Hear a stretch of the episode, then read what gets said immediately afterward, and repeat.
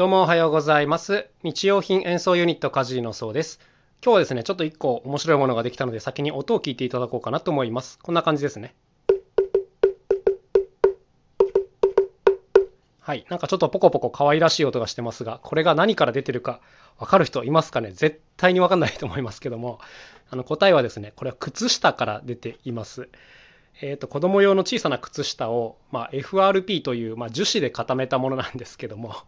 もうだからほぼね靴下と言いながらプラスチックなんですけども。はいこんな感じになりましたね。なんかあの他にもいくつか靴下をやってみたんですけど。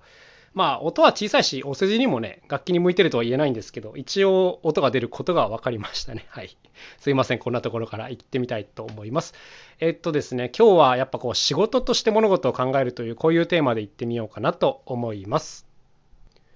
まあ、最近こちらでも何回かお話ししてるようにですね今もうリサイクル楽器作りに完全に熱が入ってましてでプログラムもね結構見えてきたんですよ。あこういうのをこういう順番で見せていけば結構こう驚きのあるポイントも作れてかつこう何て言うんですかねこうストーリーもあってあの物語がちゃんと完結するなっていうところまでのものがあるんですけどもあのなんていうんですかね、僕今回2パターン作ろうと思っていて、まあ、一つはね、言ってしまえばこう営業用のものですね。で、もう一つっていうのが、こう劇場用のものっていうこう2パターン作ろうと思ってるんですけども、ま、なんでかっていうと、まあ自分が両方やってみたいっていうのももちろんあるんですけども、あの自分のやってみたいことがね、やっぱ2パターン作るとそれぞれちゃんと割り振れるっていうことなんですよ。これ結構分かりやすいのが、こうミュージシャンだったらみんなオリジナル曲っていうのを作ったり、まあ持ってたりするわけですけども、なかなかねこう初めて会う人にオリジナル曲をいきなり聴いてもらう状況って作れないんですよ。うん、だってこう皆さんが聞いたことある曲って大体もう売れた曲とかじゃないですか。あのもしくはまあ友達のね曲ぐらいだったら聞いたことあるかもしれないですけど全く知らない人に自分のオリジナル曲を聴いてもらう状況ってはっきり言ってねめっちゃ難しい。うん、しかもちゃんとそれでこうちゃんとっていうかね気に入ってもらうっていうのはねこうすごくセンスのある方だけだったりするので、まあ、非常にこれは難しい状況なんですよ。うんまあ、かといってやっぱりオリジナル曲がないっていうのはねちょっと音楽的にこう責められなくてつまんないところがあるんで、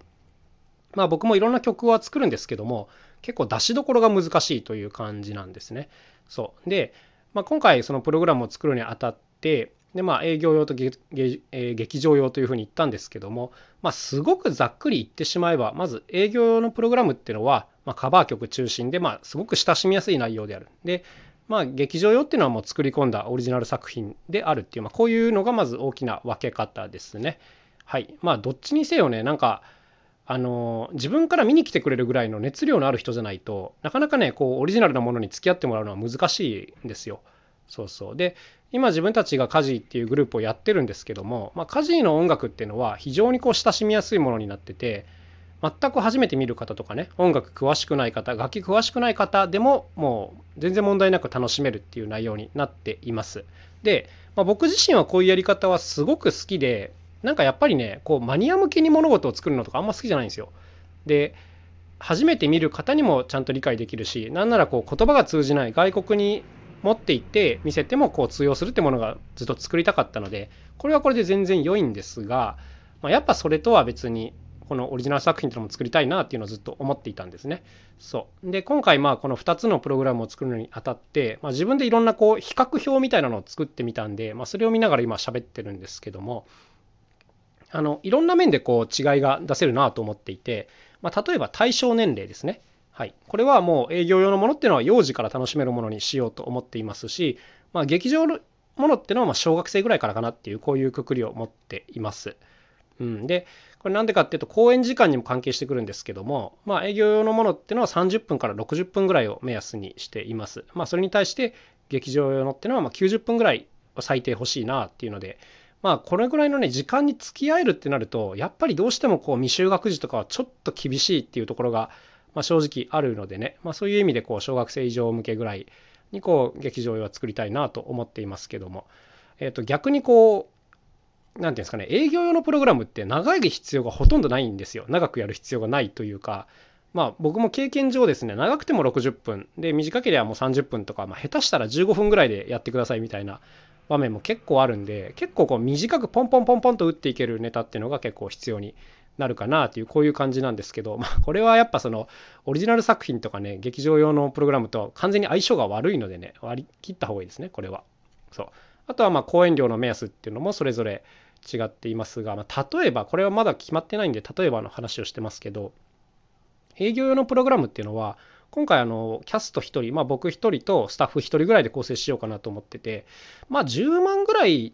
あればできるかなっていうところなんですよ。多分ですけどね、まあ、ちょっと変わる可能性もありますけど。ただそれに対して劇場用のものっていうのはえー、っとねまあ、キャスト3名ぐらいでやろうかなというのとあと当然スタッフとか各種オペレーター、え、照明さんとか音響さんとかが必要になってくるんでどう少なく見積もっても30万以上はかかってくるなっていう感じなんですよ。でやっぱりこの講演料30万からっていうのはあのなかなかね売るのが大変なんですよ。結構こう実績があるとか、まあ、信頼があるとかじゃないと打っていけないし数もなかなか打てないっていうのでこっちをね仕事のメインにするっていうのはやっぱねどう考えても危険すぎるなっていうふうに個人的にはまあ思ってまして、まあ、こっちはもう腰を据えてじっくりやろうと。でもうまずは当然持ち出しでスタートするわけですけどもうんまあ本当に作り込むっていう意味でね慎重にやっていかなきゃいけないなっていう感じでございます。はい。まあ、それに対してこの営業用のプログラムっていうのは、まあ、ある意味ね今まで家事でやってきたことの延長線にあることっちゃことなので、まあ、分かってる部分も多いのでねとりあえずもうたくさん現場作ってもうブラッシュアップしながらもうスピーディーにガンガン進めていくっていうこういうやり方をしようかなと思っています。もうあの数を打ちますこちらに関してはね。そうそうそうあとはもう会場の制約とかもやっぱ当然違いますよね劇場用のプログラムっていうのはやっぱ劇場でしかできませんこれはもう暗転前提だしこう各種照明とかが揃っているでこう隔絶された空間というかね静かに見れる条件っていうのが必要になってくるんで、まあ、どこでもいいわけでは当然ないですよね。まあ、それに対して営業用のプログラムっていうのはやっぱまあどこでもできるようにしとかなきゃいけない。こうしないとお仕事として非常に使いづらいっていうことになっちゃうんで、まあ、こういう前提で物事を考える必要がありますね。はい。あとは、まあ、内容については先ほど言いましたけども、営業用のっていうのはカバー中心で親しみやすいもの、えー、劇場用のは作り込んだ世界観でどっぷり疲れるものというこういう区分けですね。はい。あとはそうですね、うんまあちょっとあの言えない言えない部分がまだいろいろあるんですけども、はい。まあまあざっくりこんな感じで、えー、二極化させるというかね、うん、同じ楽器を使ったりするんですけども、演奏する曲一つとっても、こう見せ方一つとっても、MC 一つとっても、まあやっぱね、対象によって変わってくるっていうのは正直あるので、まあ、この辺を分けて作ろうかなという感じです。えっ、と、まあ、オリジナルをやるのは当然、なんていうんですかね、こう、使命としてあるんですけども、まあ、個人的にはね、カバー演奏するのも全然これはこれで好きなので、やっぱ好きな曲演奏したいなとかそういう気持ちもあるのでね、まあ、それで喜んでもらえる場所があるんだったら全然それでいいんではないかっていう、まあ、こんなことを思っていたりします。うーん、なんか、家事のプログラムを初めて作ってた時のことを思い出すんですけども、なんかすごく楽しいですね。今自分もこう、いろんな曲これやってみたいなとかをリストアップしてつないでいるような状況なんですけども、まあ、それぞれの曲のどこをどうピックアップするかとかね、うん、どう見せるか、どんな楽器使うか、どんなこう紹介をしてストーリーを載せてやっていくのかとか、こういうのをね、考えながら組み立てるのはね、楽しいです。結構あの今ワクワクしながらやってるんですけども、あのまあ楽しいのは最初だけなんですけども、これは分かってるんですけど、やればやるほどね、しんどくなってくっていうか、あの自分のあらが見えてきて、もう嫌っていう風になっていくのは分かってるんですけども、最初にこの妄想を広げてる段階っていうのがね、もう本当に楽しいですね。ただ当然やっぱその、今日のテーマでもあるね、仕事として考えるという風になってくると、まあ、今日言ったみたいな条件っていうのを一個一個考えながら、内容を考えていかないと作ったはいいものの使えないみたいになっちゃうとねあのまあ仕事としては成立しないんで、まあ、ちゃんとそのこれはどっちで使えるなっていうのを整理しながらやっていくっていうのが大事なんかなと思います。うんやっぱりね僕何回も言ってますけど稼ぎやすい部分っていうのと稼ぎにくい部分っていうのがあるとはっきり思っていてですねやっぱりこう生活を回していくっていうか仕事を回していくためのお金っていうのは稼ぎやすい部分で、まあ、自分が納得できるもの範囲でやる。で、まあ、その上であの攻めたものというかねあの誰にも理解されなくても構わない構わないってことはないんだけど誰にも理解されない可能性の結構高いものっていうのはやっぱこの稼げると全然違う場所で作っていかないとうん好きなように作れないっていう感じがあるのでね、まあ、こんな風な